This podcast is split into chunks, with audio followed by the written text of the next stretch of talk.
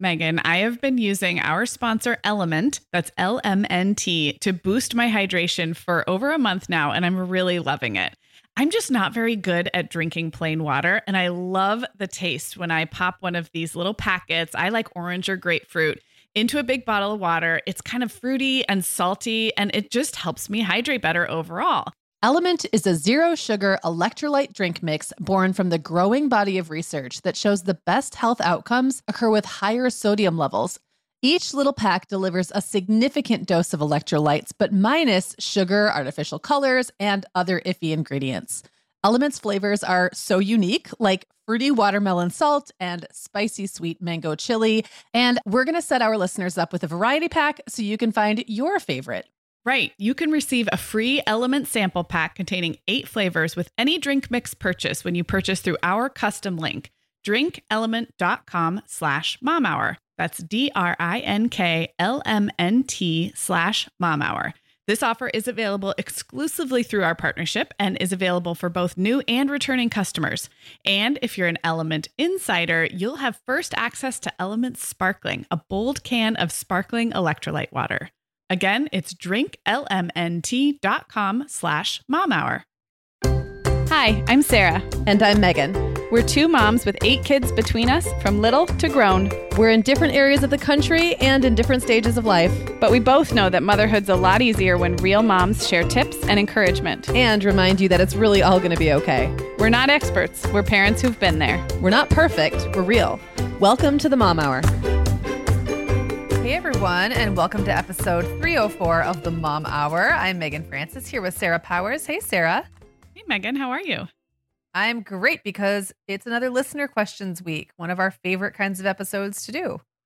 Yeah, we actually got really great, more, I feel like more engaged feedback after last week's episode.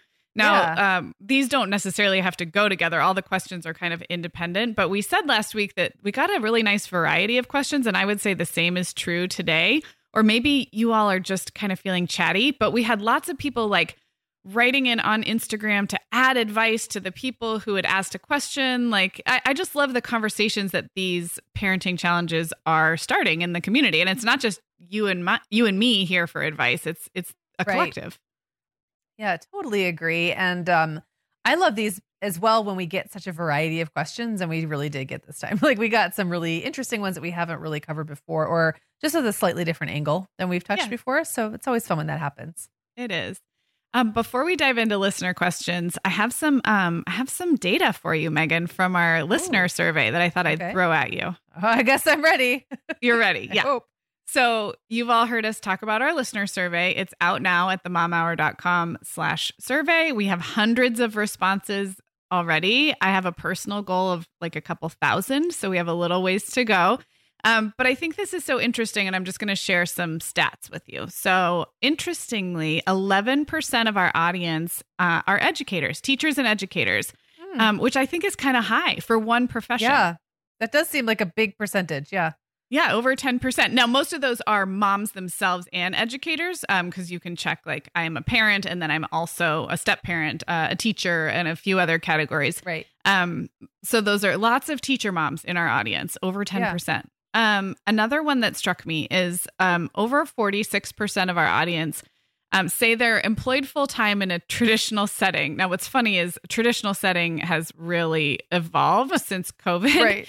But what is traditional? Look, right. If you yeah. the other options in that question talk about working maybe on a contract basis or part time right. on a flexible schedule. So this would be, you know, roughly like your traditional employment, 40 hour a week.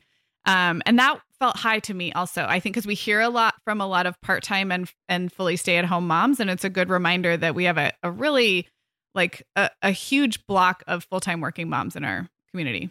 That that's interesting just to see how that shakes out because I'm just never sure. I, I, mean, I can make guesses, but it's hard to figure that out. So that's interesting. Yeah. yeah. Um, and then we asked a question about different kind of struggles people have had in the past year with the pandemic, and you could just check as many as you've experienced. Um, but this one stood out that more than half our audience has experienced relationship stress in the past year. More than half. Not surprised, I guess. Yeah, not surprising. but if you are feeling like you might be alone in that and and we didn't ask people to elaborate obviously so relationship stress could look like a lot of things but just how common it is to be struggling right now um, and so quite a few of those the the results from that question are just really striking so yeah mm. there you go yeah, so many people kind of like stuck in one house, right, all day. And yeah. you used to be able to either one person would leave or you'd both leave. Um, and now everyone's just kind of there, there together. Yeah. And I know you you felt that, Sarah. You with the yeah. the the room you the office room you can't go into unless you army crawl. Yeah, exactly. with the door that was at once like at one time see through that my yes. husband on Zoom calls could see me changing. Yeah. Yeah. and all um, colleagues. well, the survey will link in the show notes. And it's also, you can just type in the momhour.com slash survey. It takes like two minutes to do on your phone. And um, we'll leave it open for a couple more weeks. So thank you to everybody who's kind of, I don't know, just helping us understand this community a little better. Yeah, because I do wonder, you know, in the last year, our, um, our numbers like took a hit for a while and then grew. And it's just been interesting to think about like, are those all the same people who who like took a little break from podcasts and then came back? Or was mm-hmm. it like one group just went away, never to return, and were replaced by a totally different group? It's just, yeah, it's really hard to know. And these surveys really help us at least start kind of digging in, like the Scooby Doo mm-hmm. gang we are. Yeah, exactly. Sarah, we both know this time of year can be crazy. So, this is a great time to get ahead with no prep, no mess meals from our sponsor, Factor. I love how these meals are ready to eat and delivered right to your door. I mean, you can't beat that convenience, but most importantly, they're seriously delicious. Yeah, Megan, I agree. Our whole family was impressed with the quality and flavor of Factor meals we tried. And it turned out to be a great option for my teenagers when they got home late from a theater practice or came home from school super hungry. There's zero prepping, cooking, or cleaning up. Factor meals just need to be heated for about two minutes and they're ready to go. Yeah. And for any listeners with wellness goals this month, Factor has six menu preferences to support your lifestyle, whether you're trying to boost your protein, avoiding meat, or simply focusing on well balanced meals. And you can pause or reschedule deliveries to fit your lifestyle. Make today the day you kickstart a new healthy routine. Head to factormeals.com slash momhour50 and use code momhour50 to get 50% off your first box plus 20% off your next box. That's code MOMHOUR50 at factormeals.com slash MOMHOUR50 to get 50% off your first box plus 20% off your next box while your subscription is active. Okay, Megan. Well, over here at the Mom Hour, we are big fans of our sponsor, Our Place. In fact, you, me, and our team member, Katie, were all comparing notes on our favorite product. Katie was telling us that even though she's packing up to move her family to a new house, she cannot put that mini perfect pot from our place into the boxes yet because she's using it like every night. Well, as someone who also has a perfect pot, I got mine as part of their mini home cook duo set. I get it. It's nonstick, which is key, but it also has all these handy features like a steam release lid with a built in strainer and this nice beechwood spoon that nests on the handle in this perfect little peg. Okay, well, I didn't get this pot, but now I want it. That sounds so great. Our Place's cookware is great to cook with, beautiful to look at, and healthier for us as well. All of Our Place's products are made without PFAS, also known as forever chemicals. In addition to their cookware and tableware, Our Place is also making waves with their Wonder Oven, the most stylish all in one air fryer and toaster oven. Again, free from the forever chemicals found in many of those air fryers.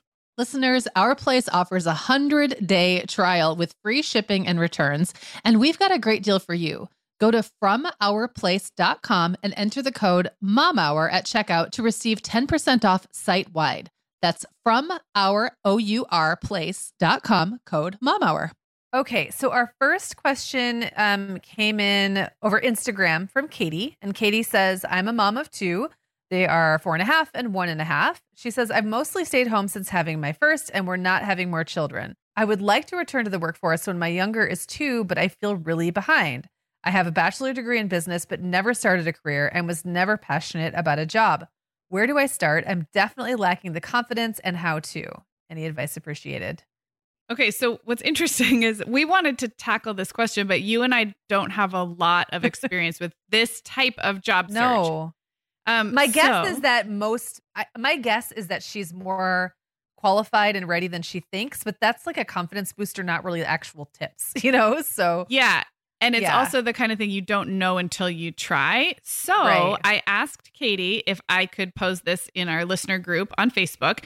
And this is a good time to mention like when we talk about our Instagram community, our Facebook community, we know there are those of you out there who have opted out of all social media. I totally respect that and get it or who like you love Instagram but you hate Facebook. That's more me. So what we try to do is like use these, I don't know, like these watering holes, watering, what do you call it? The water fountain? uh the water cooler? Thank you watering holes. I mean, that's you know, if like you, if you got animals and things, know, like, like in the Lion King.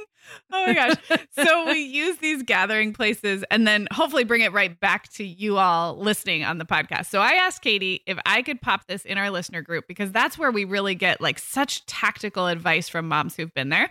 And so I just want to um, kind of list off some of the suggestions that our listeners had. And then um, if anything like jogs anything for you, Megan, feel free to jump in. Um, so Sophia said you can register and make a profile at themomproject.com and they'll find jobs that match your interest and availability. And Megan, you interviewed the um, head of community at the Mom Project. Yeah. So uh, that's a great episode we can link to in the show notes. She was a great interview. Yeah. And I think that um, they're kind of doing a lot of work. I follow them pretty closely on LinkedIn and they're doing a lot of work to just kind of ease the way because they recognize that this is such a common issue for moms who have left the workforce or just stepped out for a little bit, or maybe who've just been kind of hampered by in the workforce by the fact mm-hmm. that they are moms, and we all know that can happen. So they've been like really leaders in encouraging employers to hire like massive numbers of moms and really go out of their way to have like mom hiring initiatives, which I think is great. And they also, I believe, help um, connect moms with like more flexible and part time work if that's what you're looking for. So it's definitely cool. a good place to start. I love that. Um, and I loved that Sophia suggested it. So, and that we had interviewed um, someone from there. So that's great.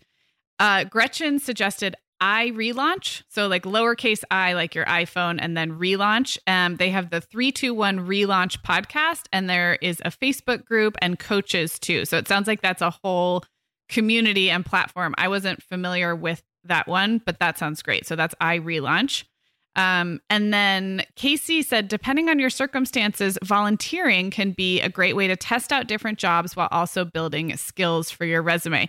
I, I guess I can speak personally to this, maybe not volunteering, but after I left corporate work and I was a stay at home mom for a little while and then was dabbling, I definitely took some, I would call them like paid, int- paid internship type contracts where. Mm um, I was fortunate enough that my income was not like going to be putting food on the table or not at that stage in our life. And so I didn't necessarily it wasn't volunteering, but I I took on little projects to kind of see see if I liked that type of work and also to teach myself skills that I could then use um you know to to be paid more worth my time later on if that makes sense. So right. yeah. it it did really help me and i like the idea of volunteering to test out. I like the way that casey put that to kind of like build your skills and test out different jobs. So that was a great suggestion. Okay and then two more really practical tips from listeners in our facebook group. Um, Sarah said that a lot of moms entering the workforce have had luck with temp agencies and staffing agencies. Again, kind of as a way to like test out different industries and to build experience. Um, she said when she was looking for a change, she looked up job listings and kept a dream jobs folder. Um, jobs that she thought looked great but weren't necessarily ready for, just to get an idea of what was out there and what appealed to her. So almost like I'm picturing like a Pinterest board or something, yeah. like a like a vision like a board. board. mm-hmm. Yes, I love that. And then lastly, someone suggested working with a career counselor um, or a career coach if that's uh, an option available to you. So I think these are really good, actionable tips for Katie. We solved yeah, it without. Our, we solved it. We didn't have to do anything. Our community really is great, and um, it's a great place. I know, like you said, Sarah, not everyone's into the Facebook or the Instagram, but it is. If you're looking for that community, um, we're just we're just good, supportive people. So I appreciate those. I re- appreciate that advice. I agree. Um, so our second question comes from Ellen, and it's a voicemail, but it's also related to working, not working, working part time, working by choice. Um, and I thought it was a great question. So let's listen to Ellen's voicemail now. Hi, Megan and Sarah. This is Ellen. I am a five year listener, probably a little bit more now, live in Atlanta, and a mom to two girls who are five and three. I'd love to hear from you guys about how you talk or have talked through through different seasons with your kids about your work. Is it something you get to do, something you want to do, or maybe something you have to do? I've been hearing um, just different parents, especially moms, speak about having to versus wanting to work very differently across different families. And would just love to hear your perspectives and how you've handled those conversations. Appreciate all you ladies do. Thanks. Ellen, I have to say, I just thought this was such an interesting question because it's definitely something that's been on my radar ever since I've been a mom, but I've, I don't think anyone's ever kind of put it quite like that before. So um, I have to say that in general, um, related to work or not, I have never really been someone who phrases anything with my kids as I have to do this, uh, mm. whether it's like, um, you know, whether it's like the money's not in the budget. It's it's not that we can't do it. It's that it we're not, you know, making room for that right now. And my kids know that there are some things we just can't do. Like for a long time, they labored under the delusion that we were going to live in this really fancy subdivision with a pool, and I was like, no, we're not. We're not going to do that. Now, with the way that I think, I could probably uh, employ some strategery to get myself a house in that. I mean, like, I, I know how to date. Like, I know yeah. how this works, right? But I'm not gonna. you know what I mean? So, like, I guess the way I look at that is there's almost there's like always choices to be made, and um, even if you feel like the reality of your financial situation is that work is not an option for you, and I totally I am there. Like, work is not an option for me, but I'm still like working because I want to. I don't like. I really mm-hmm. don't know mm-hmm. how to answer that. Like, I'm working because I have to and because I want to, and and I haven't I really don't want to put it on my kids that I have to do something. And maybe that's just a weird stubbornness about having options. I know that could be like a personality thing for me for mm-hmm. sure. But um but I always want them to see choices and things and like yeah. to see that there there are ways that you can engage. So I guess the one thing I wasn't 100% sure about Ellen's question was does she mean in general or like sorry mommy can't do this right now I have to work. Like those are you know what I mean? Those are two yeah. different things. Yes. And I think she meant in general and talking yeah. about moms in particular.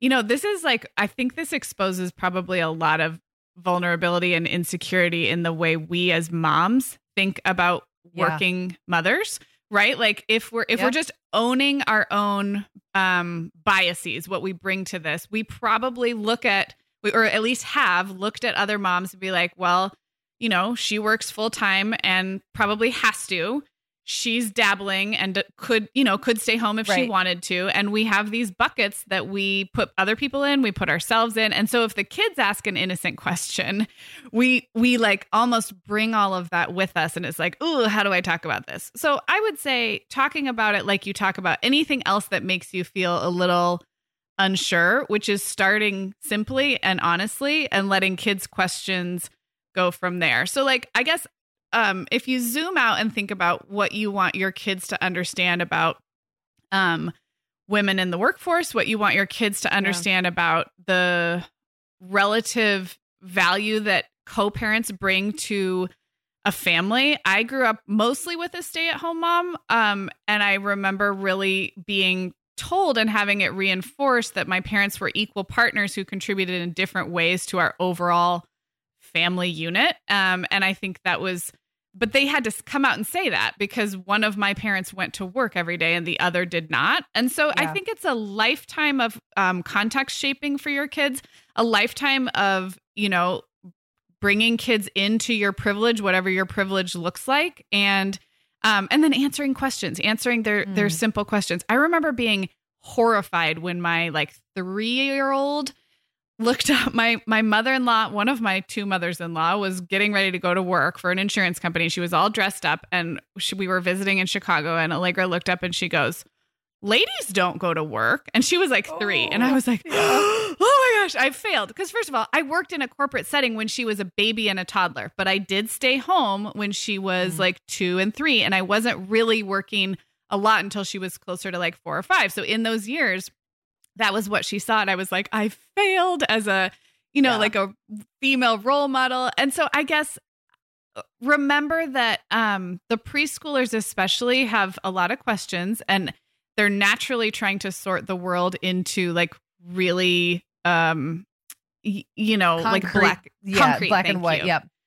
Um, and so you don't have to freak out about that. Your conversations can get more and more nuanced as their questions do. I feel like I'm rambling, but the final thought is I want my kids to see me doing work that I love. And sometimes what happens to me is they see me doing a lot of work that is taking me away from them and I have to I have to address that in ways that they're seeing both my contribution to the family but also me being meaningful engaged meaningfully engaged in work that I love and I think all that happens over a long period of time not necessarily with the exact vocabulary you use for one question I totally agree. And as you were talking, a couple things came to mind. One being um, that I remember Owen telling, gosh, I can't remember who it was he said this to, but he was maybe six or seven. And he said that he told someone in my earshot that mom's job is chatting on email with her friends all day.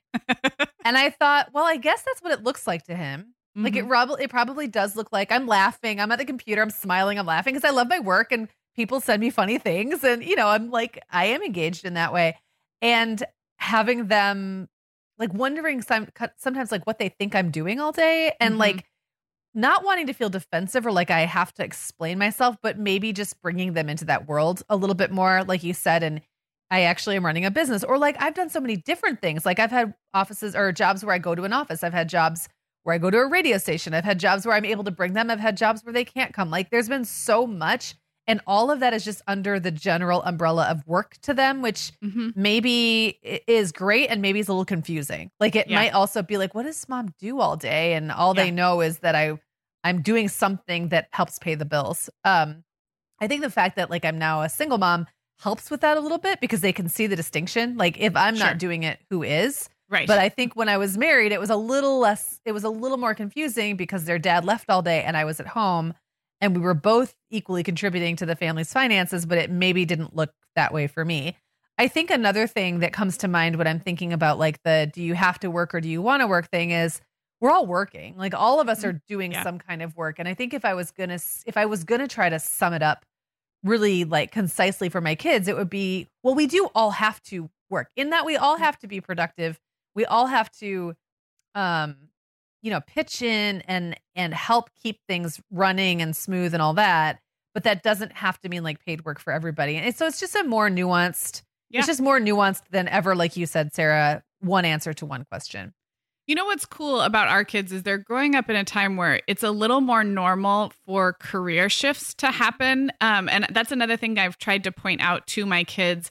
Um, if they've said like, you know, when we when we were little, you didn't work, and I, and I've said, well, I took a break from working in an office, and then I started working from home, and then I started working more from home. And if you point out you know seasons of life in the real world where women especially but but women and men are able to shift their the degree of like intensity of their career or Mhm. where they work you know home versus away in an office um, and explain it more seasonally because i think um, i think for stay at home moms in particular there can be this kind of need to justify your existence in a way and that often comes mostly from our harsh criticism of ourselves more than anything outward. But um if you thinking of each thing as a season like right now my work is in the home. My next season of work might look like something else. And i think i think even young kids can understand that too. Luckily because we're growing up at a time where i think that's more normal in the real world. Right absolutely. And and i think i think the nice the good news is that they're going to be able to look around and see so many examples of what work can look like Mhm. um as they grow. And right now they're they're also they're always going to ask awkward questions and say embarrassing things because they're little kids and they say all kinds of embarrassing things and um that show their lack of understanding of the world. But uh, yeah i just it's not i don't think it's a it's a, such a multifaceted conversation. I guess Yeah. if i had to end there it would be that like it's not either or right? It's yes and? Right. Uh. And I don't think you have to pick one lane, Ellen, to say I get to work or I have to work. Even if there are is some financial reality that technically makes one of those two buckets more accurate, I don't think you have to pick one. I think right you can you can ramble on for 10 minutes about your work relationship like we just did. Well, right. And I mean, like if your kid if your kids are asking you that, first of all, probably most of the time it's not the kid asking it, right? It's probably most of the time the mom wondering how she's presenting it to the Mhm. kids, which are two different things. But if your child does ask you that, then they're getting that from, they didn't just come up with that question Yeah. out of nowhere. They're getting that from somewhere. So maybe ask, maybe following that question with a question Mm. is will tell you what you need to know. Yeah. All right. Well, let's um, move on to a question from Kristen, and I'll set this one up. Uh, Kristen said, I would love you guys to weigh in on when older teens and younger teens are old enough to stay home alone and how this has looked for your families. Any tips on things to consider and how to know when your kids are ready? And that came in in our Facebook group.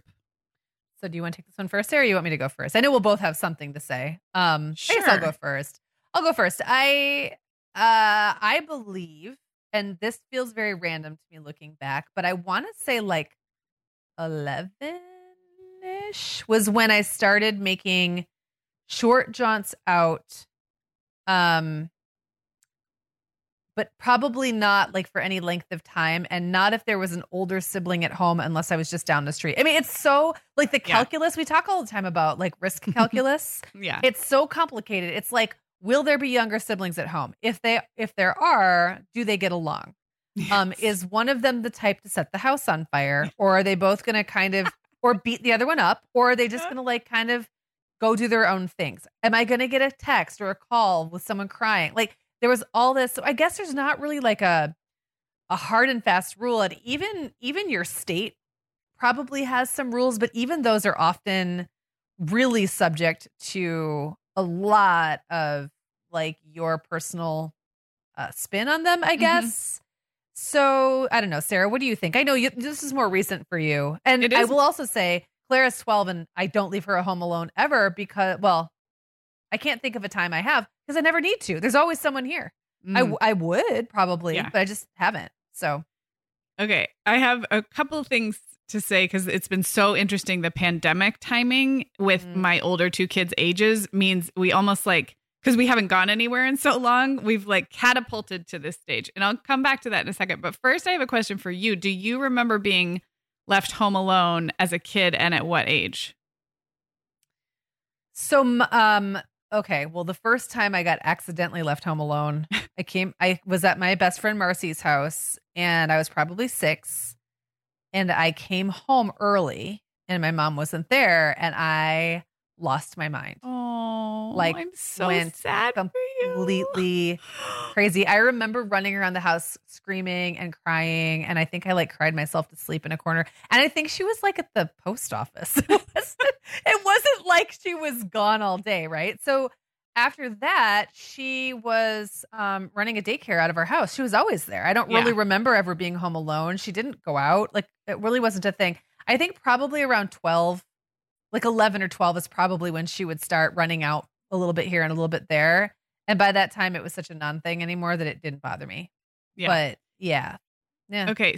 So recently I found a bin of papers from my elementary school years, and they were things like uh, the little journals you write in class, Yeah. like not my personal Oh. diaries, but the classroom ones, and some little worksheet. And it was third grade. And one of the worksheets was like, it was like about emotions, like when do you feel happy? When do you feel sad? When do you feel lonely? So I was eight. And the, the one that said, like, when do you feel sad? Or it was something about like a negative emotion. And, and I wrote, when I'm left home alone for four hours at a time. And I was, I was like, I mean, is that even possible? did you leave me alone for four hours at a time when I was eight? And neither of us, of course, remembers. And I'm sure it was an exaggeration. And and maybe by home alone, she had gone next door to the next door neighbor's house. I don't really know. Yeah. But I actually think I I actually loved being home alone when I was a kid. And I think I was younger. I think I was like probably nine and ten. It was pretty normal for me to be home alone for you know periods of time. You were not- also the oldest, and I was the youngest. So again, if my mom happened to go someplace, it was hard for me to be alone. There were usually other people in the house. right. Right. You know?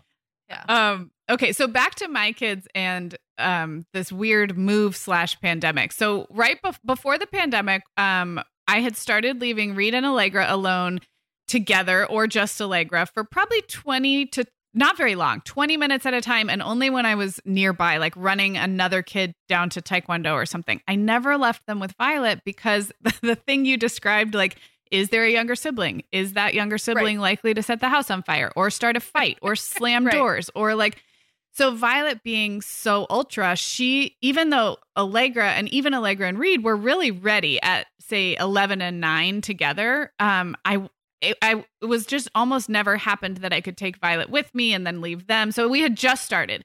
Then the pandemic happened and the move and everything about where we live now is different. It's a little quieter. I feel a little bit um we have a little more privacy, which makes me feel a little safer. Um I, I guess yeah. that's that's there's two sides to that. Uh, the old neighborhood, there were a lot more people around, but I also didn't know everybody. I don't know. There's some yeah. different different safety issues. It's the calculus again. It's like yes. the calculus. Yeah, it's all it, it all plays in, and you, and you can't always just not justify it, but you know what I mean. Like you can't always you can't describe it to someone else and have it make sense sometimes. Right. And this is yeah. obviously like poor Kristen just wanted an age. I think we're circling around like 10, 11, there 12. one, Kristen. Go 10, 11, 12 feels good. Yeah. So what's funny now, Allegra and Reed are going to turn 13 and 11 this spring and Violet is much calmer. And so we have, as the pandemic is shifting and we've start we actually went on a date and sat outside on a restaurant patio um like a couple weeks ago and we have started leaving them at night like to go out to dinner. Now just for like an hour hour and a half or we'll go over to my parents for happy hour or something.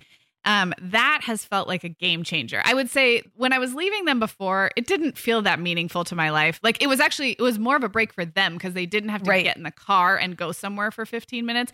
For me, it didn't make my life easier. This has started to feel like a game changer. Violet started a little soccer thing, and Brian and I both wanted to go because I wanted him to meet some other parents and get out of the house. And so we both went and we left the older two home probably for like two hours. And it was like yeah. dinner time. And so I am just just starting to see that like how nice that's going to be for my own life and it feels like with the pandemic it feels like we leapfrogged we went from never doing it to really having pretty mature teen and preteen in the house and uh, like, oh, this is really a game changer. So so when Clara was between three and four, and Jacob would have been 14, um, that was when we started leaving all of them at home. Wow. And for like a couple hours at a time, like to go to dinner, like you said, or sometimes we would just go do a happy hour because like it was a little we didn't have to then have the kids put other kids to bed right. or like mm-hmm. worry about bedtime. Um, that was so huge because by that point I had gone 14 years without yeah. really ever having that, right? So what the criteria were for us then were that Jacob and Clara were very close. Clara was a very easy little girl. Um she would just like lay on the couch with Jake and they would watch TV or sometimes Jacob was kind of like the the overseer and William was her buddy. Like I would Aww. very close like I would very carefully depending on who was getting along assign certain kids to certain tasks and people. Yeah. And usually there was at least one kid who was just kind of like antisocial at the time. And their whole job was just to not really do anything. like mm-hmm. their job was just to stay in their room and like, I don't know, not make anything worse. And it really worked. Like it would usually be, you know, Jacob, you're gonna like play with Clara. Will, you're gonna play with Owen. Isaac, just stay out of the way. Or like yeah. whoever the kid of the week yeah. was. Um, and we did that a lot. And I just think it was like an always an evolving thing. And like I never got too used to it working one way. Sometimes I would have to switch it up or give different kids different jobs depending on um just depending on what was going on. So yeah. Yeah. Yeah. But like, um, yeah, I, I do think that 10, 11, 12 is a good age range, but gosh, it just so many, so many factors. It does. And I want to speak to, I think Kristen kind of asked about skills or like how like um actual tips for when you first start doing it. And i i do remember that i practiced with allegra. She didn't have a, a cellular phone but she had an old phone that worked on wi-fi so she could facetime out as long as she was in the house. And we did practice. The first couple times i did it i said i'm going to call you in five minutes and i want you to pick up your phone. Because she's not a phone she's not a kid who's like glued to her device, right. which I love, and I actually don't want her to be, but I need her to be able to pick up a but device. Then when they I'm forget gone. that it's there, yeah. then don't answer it. Yeah, and actually, she's still not good at it. So if I had real safety concerns, it would be a problem because I, when we were gone for two hours the other night, I tried to call her and she didn't answer. So she's not great about that. But I remember we practiced. I said, I want you to practice texting me. I'm going to text or call you, and I need you to pick up or answer right away um, for a while, like she never even had that device charged. So we did we did have to practice like making sure she knew where the phone was that she was supposed to answer. I also close the blinds and lock all the front doors and I tell them to pretend like they're not home. Like don't answer you don't answer the door. Like you you're not even home and we have a house that has like windows that really face the front street. So I've I've even asked them like especially as it's getting dark, like just don't even don't even go to that front part of the house. Maybe that sounds paranoid, but I basically like I just want it to look like no one's home rather than someone knocking on the door. My kids have to answer it. So we're still at that definitely at that like precautionary stage where I don't want them having to deal with like adult things like answering the door, answering the phone right. or whatever. So, yeah. Yeah. Yeah, and I think that um my I was just thinking of my sister installed a house phone when her youngest Quinn was about mm-hmm. 10 or 11 in order for it to be like the safety phone, right? So if yeah. she was out, he would have a phone because he didn't have a cell phone. But then what ended up happening is that all these solicitors would call and he yeah. would take them seriously oh and God, like oh keep them on the line and like give them information and stuff. And then he kept running in even when they weren't like when they were there he'd run upstairs while she was in the middle of something he'd be like mom there's someone on the phone that needs to talk to you about our heating and air conditioning like, system or whatever do we and, want solar like, on our roof? right exactly. Is our internet safe? Like it was just one thing after another. So a lot of it is just understanding that kids are naive. They're naive, yeah. like in the same way you don't want necessarily like an 80 year old to like, you know, have to like um vet their own internet ads or yes. like their their internet yeah. spam. It's kind of like they're naive in that way.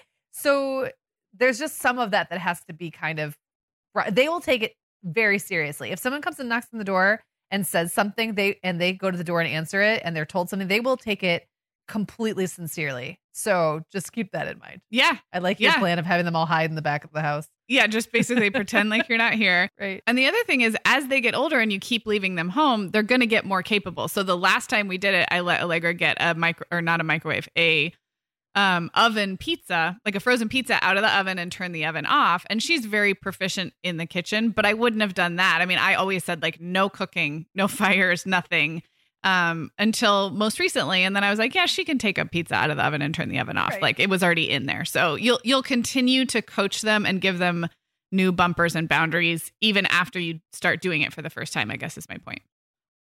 Okay, Megan, like many of our listeners, I'm sure I've been doing some spring cleaning in my closet lately, and it always feels so good to get rid of clothes I'm not wearing, things that don't fit or that aren't my style anymore. But you know what I realized? All of my Vionic shoes are always in the keep pile. They just tick all the boxes. They're cute, comfy, high quality, they last forever, and I love growing my Vionic collection, especially with the latest styles from their Vionic Vitals collection.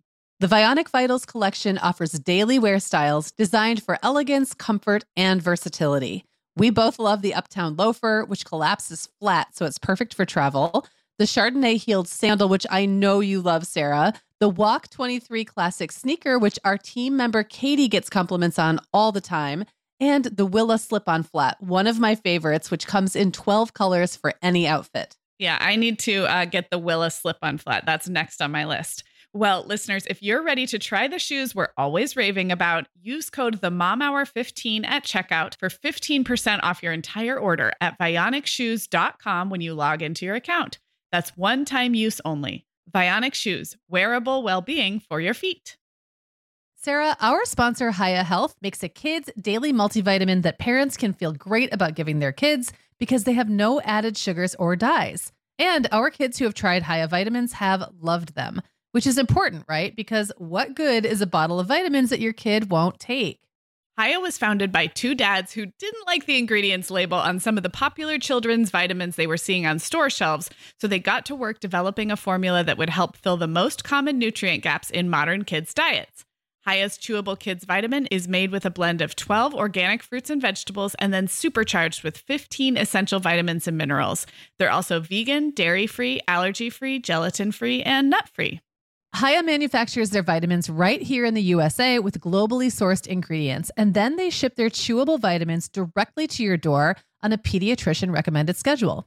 We've worked out a special deal with Hiya for their best selling children's vitamin. You're going to get 50% off your first order. To claim this deal, go to hiyahealth.com slash momhour. This deal is not available on their regular website. Go to H-I-Y-A-H-E-A-L-T-H dot com slash momhour and get your kids the full body nourishment they need to grow into healthy adults. Okay, so we are back with Rachel, and Rachel has um, a voicemail for us about swearsies. Hi, Megan and Sarah. My name is Rachel, and I am mom to a six year old daughter and four year old son. My question is about how you handle the quote unquote bad language in your households. Um, I know you've both previously stated that you do enjoy a well placed swear, and I am right there with you. I just wonder what kind of rules you have in place for your children. My kids were both virtual learning for about nine months, and now that they're back at in person school, sometimes I do wonder if some of our looser limits might come back to haunt us. Would love to hear how you navigate um, different language in your family and what rules you have in place for the different ages and stages. Thank you. Okay, so I think this is such an interesting question because of five kids, I mean, I swear, I swear around my kids. I try to like keep it in check and I've tried to actually get better because I I did realize for a little while, not when I was talking to them, but like when they were in the other room and I was talking to adults, I was just letting any word fly. And I thought, mm-hmm. okay, I, I there's certain things I don't even want to hear them say that aren't even bad words. It's just like there's certain phrases coming out of a little kid's mouth that just sound very harsh to me. And I thought, yeah. eh, I'm just gonna try to like clean my language up around them. But for the most part, it's been kind of a language free for all. And that said, I don't feel like my kids have sworn before the right age for swearing, which is like around they start experimenting in their teen years. I still have to kind of remind them I don't like I don't want to hear it. Like if they're on a video game and you know they play these video games where they're like three kids on computers around the table and they're all yell talking. All the boys are like yell talking at each other. And if Will just comes out with like an F bomb, I don't want to hear that. And he's 17. I know that at that age I was swearing and like but but learning how to swear as an adult and like when it's the right time to yeah. swear and I will call him out, I will call his friends out. Um but really for the most part, they've all been pretty good about not doing it around their grandma or their mm-hmm. mom or like random adults. I do have this very clear memory of Owen asking me if he could say a bad word and then whispering it in my ear when he was, I don't know, maybe 10 oh or 11. And then he felt so terrible afterward. Like he was so mortified that he he wasn't sure it made him feel any better. I think it was one of those like where it was building up and he just had to say it. Do you remember what word it. it. was? It was the F word. Oh, yeah, oh, okay. F word. Sometimes they think it's a bad word and it's like, I know. You know, well, we had like plenty but. of that when they were really right. When yeah. they were really little, we had lots of that kind of thing. And that was always funny. But this was he knew this was a bad word. He was old enough.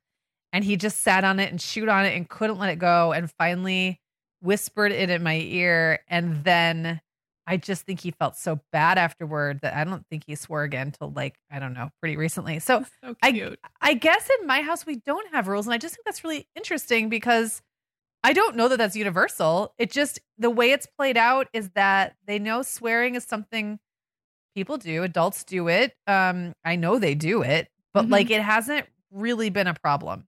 Yeah. So I'd be curious if that's how it's played out in your house too, Sarah, or yeah, what? I mean, yeah. a lot of a lot of it, yes. So I will say, yeah, similar experience. My kids haven't um ex- they haven't ha- been the type of personalities where swearing in order to get a shock value has right. been a, a boundary they've pushed. And I know a lot of kids do that. I know actually when Reed was in first grade, I went into his classroom a whole bunch, more than I've ever volunteered in a classroom because I knew his teacher really well and she the assistant teacher quit. And so I was in there once a week for several hours and these first graders, I mean, you would have thought it was like it was like a little epidemic of writing down four letter words, mostly like sh word and like yeah. but probably. I don't think they were had graduated to f word in first grade but maybe some of them knew it and they would write it in their notebooks and they would whisper it and the teacher would have to get involved. So i know that kids do that as a way to push boundaries get a reaction.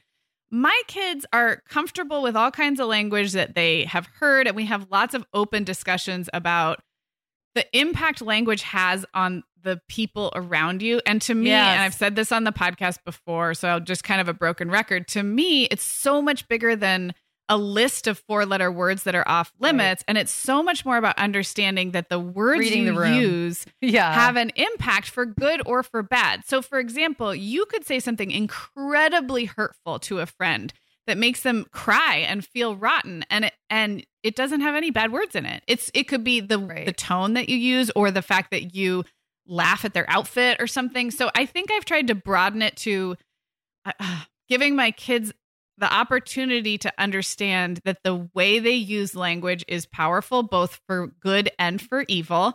So I've really tried to diffuse the power of quote unquote swear words while at the same time, like, you know, letting them know that they're the rules at home are different than the rules at school. And you may get in trouble if you use this word yeah. at school. And in our family, we tell a lot of jokes that are based on like wordplay. And sometimes that includes like slightly i don't know it's not not like dirty jokes that's not what i mean but like plays but like on words pushing the edge a little bit pushing yeah. the edge and and they find that kind of humor really funny and allegra's almost 13 now she's watching like the office with us and there's lots of like uh suggestive jokes and things where it's like you just have to know your audience read the room um, and know that the language you choose to use will be a reflection of you because people will make assumptions about you based on the the words you choose, but they can also make somebody else feel really bad or feel really good.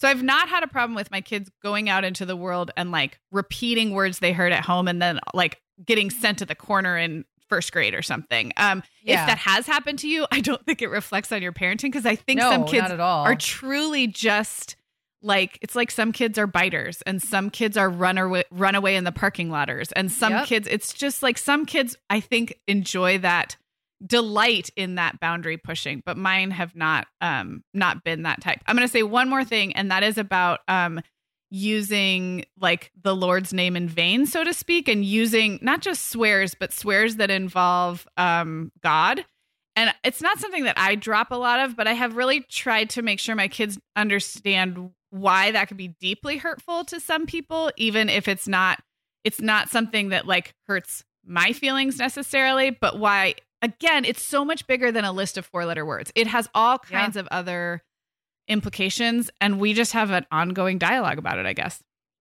Yeah, and I I totally agree with you. First of all, a few other thoughts. I did remember as you were talking that I mean, no no surprise, Isaac, my wild child, did have a a phase where he would run away from me in the store and hide in racks of clothing and say the sh word oh, really yeah. really loud.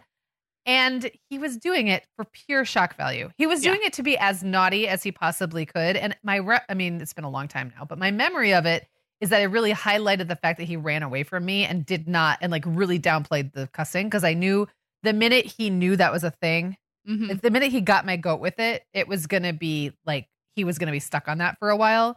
Um, but that did end up going away. I do think he had a couple times in his Catholic school that he went to where he got a little bit of little trouble, but they were really good there about not making that my problem. Like they would mm. deal with it yeah. at the school and then I didn't have to like double punish him or have like another set of consequences at home, so that was good. Um but that, you know, that does happen and you can't it's like you can't give too much weight to something if it's going to be the thing that gets the reaction, the rea- mm-hmm. and that gives the kids the reaction that they want.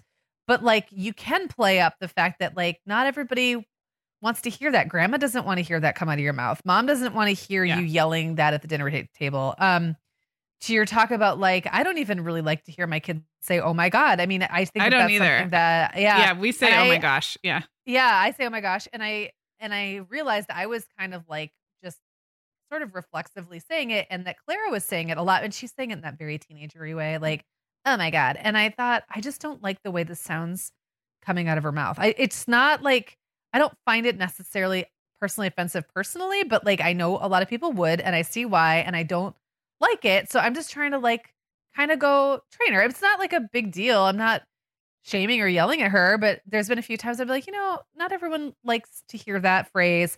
Let's just try, like sometimes you have to train yourself out of one thing and into a different thing. Mm-hmm. Um, I really trained myself almost out of saying the F word. I, I really don't say it nearly as much as I used to, not because I have a real problem with it because but because I realized it was starting to slip into every conversation.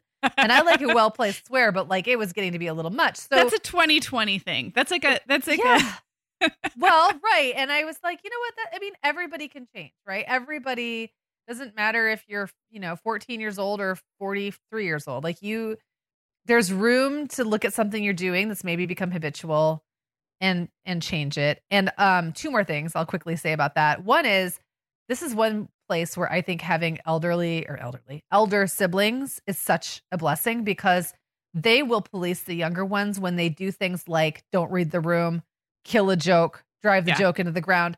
Like I kind of didn't have to do much of that with the younger three because by that point they had two older brothers who were like, "Now nah, that that that's not gonna fly. Like that punchline's not gonna fly." Or, or like just try saying that around grandma or whatever, you know. And it was kind of like the three youngers kind of got in line. Yeah. So I must have done something right with the two olders. Not that I remember what it was, but like probably all the stuff you're talking about. Yeah. You know, reading the room and all that. And um, I just had a funny story. I was thinking of when you were talking about the classroom where you know the kids were out of control with the Epidemic swears, of- the yeah. epidemic of swearsies. I have a very distinct memory of being like maybe eight years old, and my friend came over, and we had all these little pads of like they weren't. I mean, post-it notes didn't really exist yet, but they were like post-it notes without the stickum, Yeah. like little pads of paper. And I remember them being yellow, blue, and pink. I don't remember why I remember that. And I wrote like really mild swears on them, and it was like jackass, like stuff like that, and like just not even really bad words. And I think I wrote like the sh word, but I didn't even write it all the way. Like I wrote Mhm. sh and then two x's or something, and I put them all over this room. And then my friend and I had a good laugh, and then we crumpled them up and threw them in the trash can in my mom's office room. And my mom just walks in and she goes, "Oh, what's this?" Because there's like the whole trash Yeah. can is full of wadded up papers. And she opens one up and she's like, "What is this?" And I started bawling. Like I Oh, lost my mind because I thought I had done the worst thing any child could ever do. And like my my mom just sat there looking at me as I'm sobbing and like flailing around. And finally she looks at my friend Jackie. She's like, I mean, I guess you should just go home. I don't know what to do. like, like what's even happening? Why are you crying so hard? Because I had such like immense guilt. I, I wasn't really worried Yeah. about getting in trouble. I just felt so guilty. And I look back and think, what was going on in my little brain? Like, I so badly wanted to write kind of slightly naughty words on paper, but then couldn't handle yeah, the like, guilt. the responsibility and the guilt from it. It was, it's just such a funny thing. My mom going, well, I don't know, Jackie. I guess just go home. Like, she's obviously lost this is over. and then I punished myself by vacuuming the whole house, which is it makes it sound like I had a really like self-flagellation thing going on, and I didn't. And my mom was very cool about punishments, and I didn't get in trouble very much. And I think maybe it was just so outside of my kind of good girl nature. Mhm. Um, and I felt like maybe I'd hurt her feelings, and Yeah. like I was going to get Jackie in trouble. That was the other thing I thought maybe I'd done something super unforgivable that would get Jackie in trouble. So it just makes me laugh when I look back at that and think, if my kids do something like that now, I don't, I don't know how to decipher what's going on in their brains.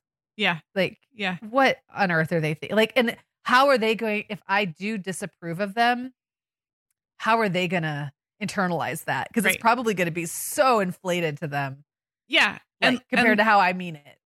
Just like you, their perception of what's bad may be so much worse than anything you would ever like as an adult put upon them. Um, I just wanted to add one thing on the non-swears language like values that you set in your home because you talked about like preferring oh my gosh and and I do Mhm. too and I think it was Violet when she was really little that's like just started slipping in oh my god and I, same thing exactly like what you described with Clara, if another adult, if that's part of their vernacular, it doesn't really bother me. But uh, coming out of like my four year old, I was like, Right. yeah, in our in Yeah. our house, we say, "Oh my gosh," and that's coming from me who drops swears. So like, it's Right. you can kind of choose the words that are important to you in your house. We also said we said bottom instead of butt and toot instead of fart all the way up until our kids till the youngest kid was like 5 I finally gave up. And I know in in many families like butt is just the that's like the cute word from babies on and and for Right. some reason for me it was like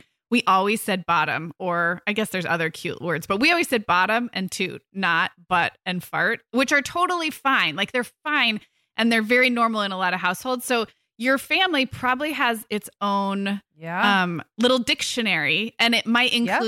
Being okay with certain kind of swears. But then, like me, you don't want your kids saying "but," you want them saying "bottom" until they're like, you know, in fifth grade. It's just kind of funny. So I wasn't allowed to say crap or fart growing up, and it, I mean, okay, like I, I just, it, you're totally allowed to make that call, just like any other rule.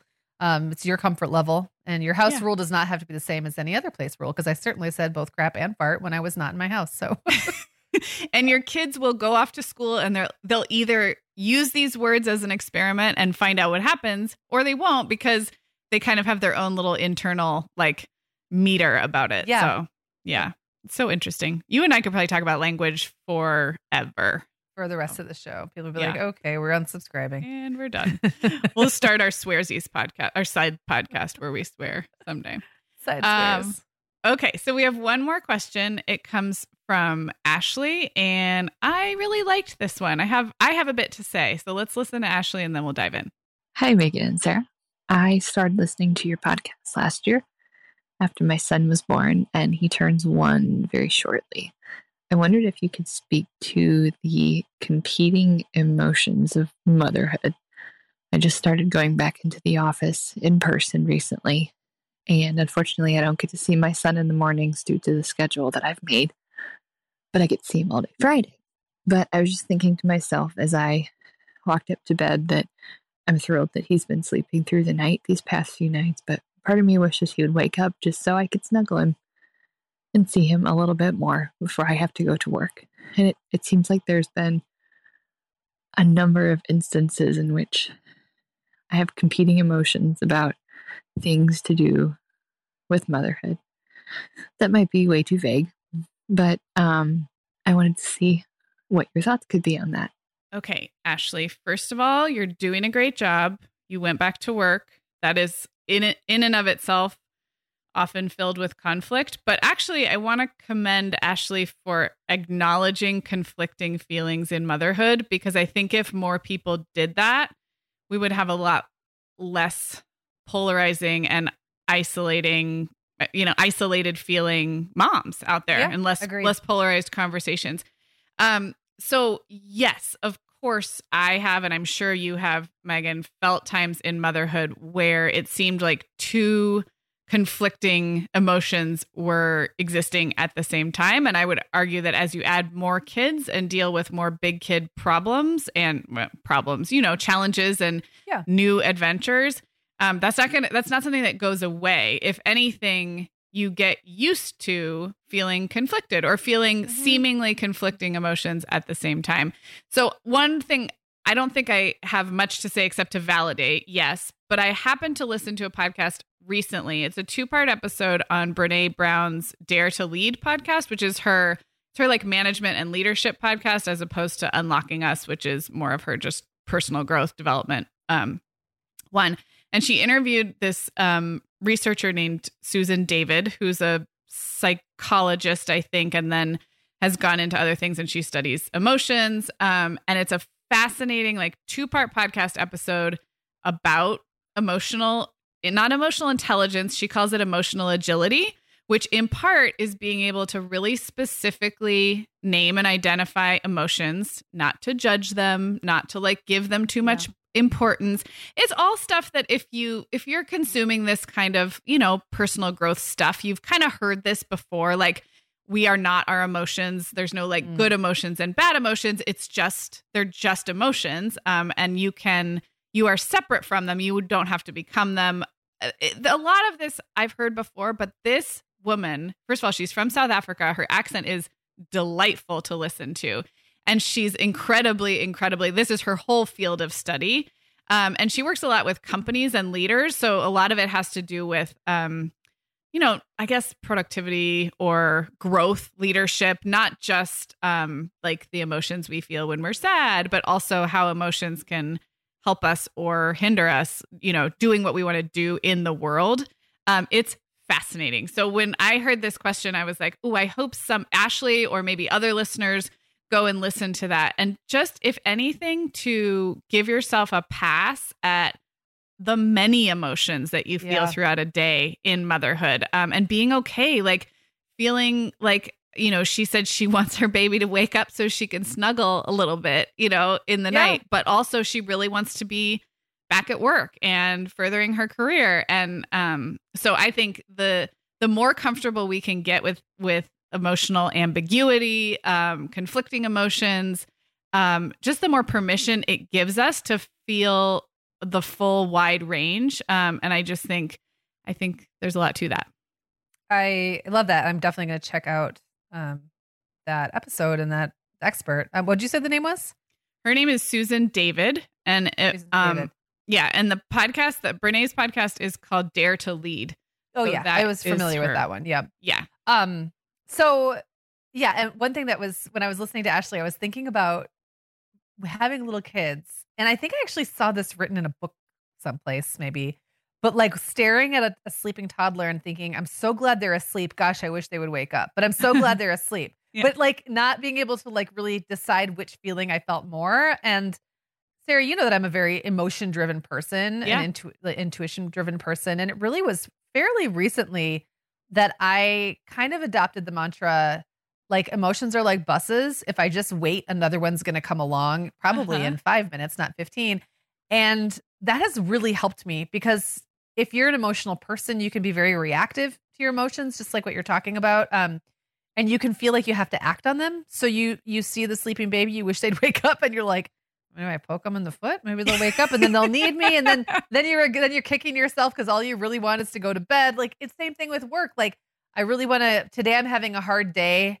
Wouldn't it be better if I could get a job? So you start like scouring the um you know the help wanteds and yeah. then next thing you know you have a job you're like well that's not really what i wanted or whatever the, you know whatever the situation is i think it can be really hard to sit with a feeling and just let it pass and mm-hmm. motherhood just exacerbates that because it's no longer just there's like all the external things that affect your feelings have now amplified so much there's so much more um stimulus like kind of toying with your emotions yeah and and shaping and guiding and poking them so i um, agree with everything you said sarah but i just think just as a fellow like really emotional person. I, I could kind of hear that in Ashley's voice. Maybe I'm wrong, but I do think that sometimes it's hard when you're used to kind of being the one in control of how you feel because it's like, it's just kind of you.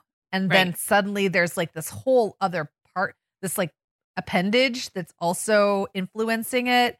It can be hard to know if you should act on your feelings or not, or if they mean anything, if you have to do anything about them. And sometimes you don't have to do anything. Sometimes you can just feel them and and move on. Let the next bus come. I love that. I love that bus analogy so much. Um, in the interview, Susan David also used the analogy of the emotions are clouds in the sky. You are not the clouds, you are the sky. So, like the mm. emotions are passing by, um, but you are not, they are not you, and you are not them. And I do think of you, Megan, as um, really responsive to your emotions. And I actually think I think of that as such a asset for you, but I can see how it would present as reactive. And then for me, I can be more of like a stuffer, like, oh, I don't want to feel that emotion. Like that feels complicated. Um, or jumping to a conclusion that like if if I have this particular emotion, what does it mean for the rest of my life or the, you know, the mm. future of my child or whatever. So I can see, I can see both sides of that. But either way, don't you end up, you end up kind of feeling like a vic, not a victim, but like you're mm-hmm. at the mercy of your emotions. And yeah. that I think is so important about the cloud analogy and the bus analogy. Like we're really not, we're really right. not at the, at the mercy of them.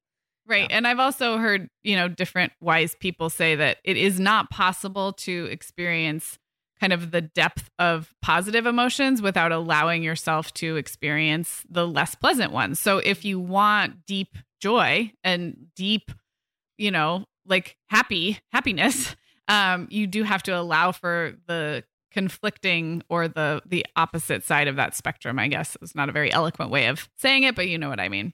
Yeah. So, Ashley, yes, to answer your question, motherhood comes with all kinds of conflicting feelings. Um, and I think if we can accept that and also talk about it and normalize it, um, we just have an opportunity for the full, yeah, the full spectrum, which ultimately I think is the most fulfilling. Um, so I'm glad that she asked that question.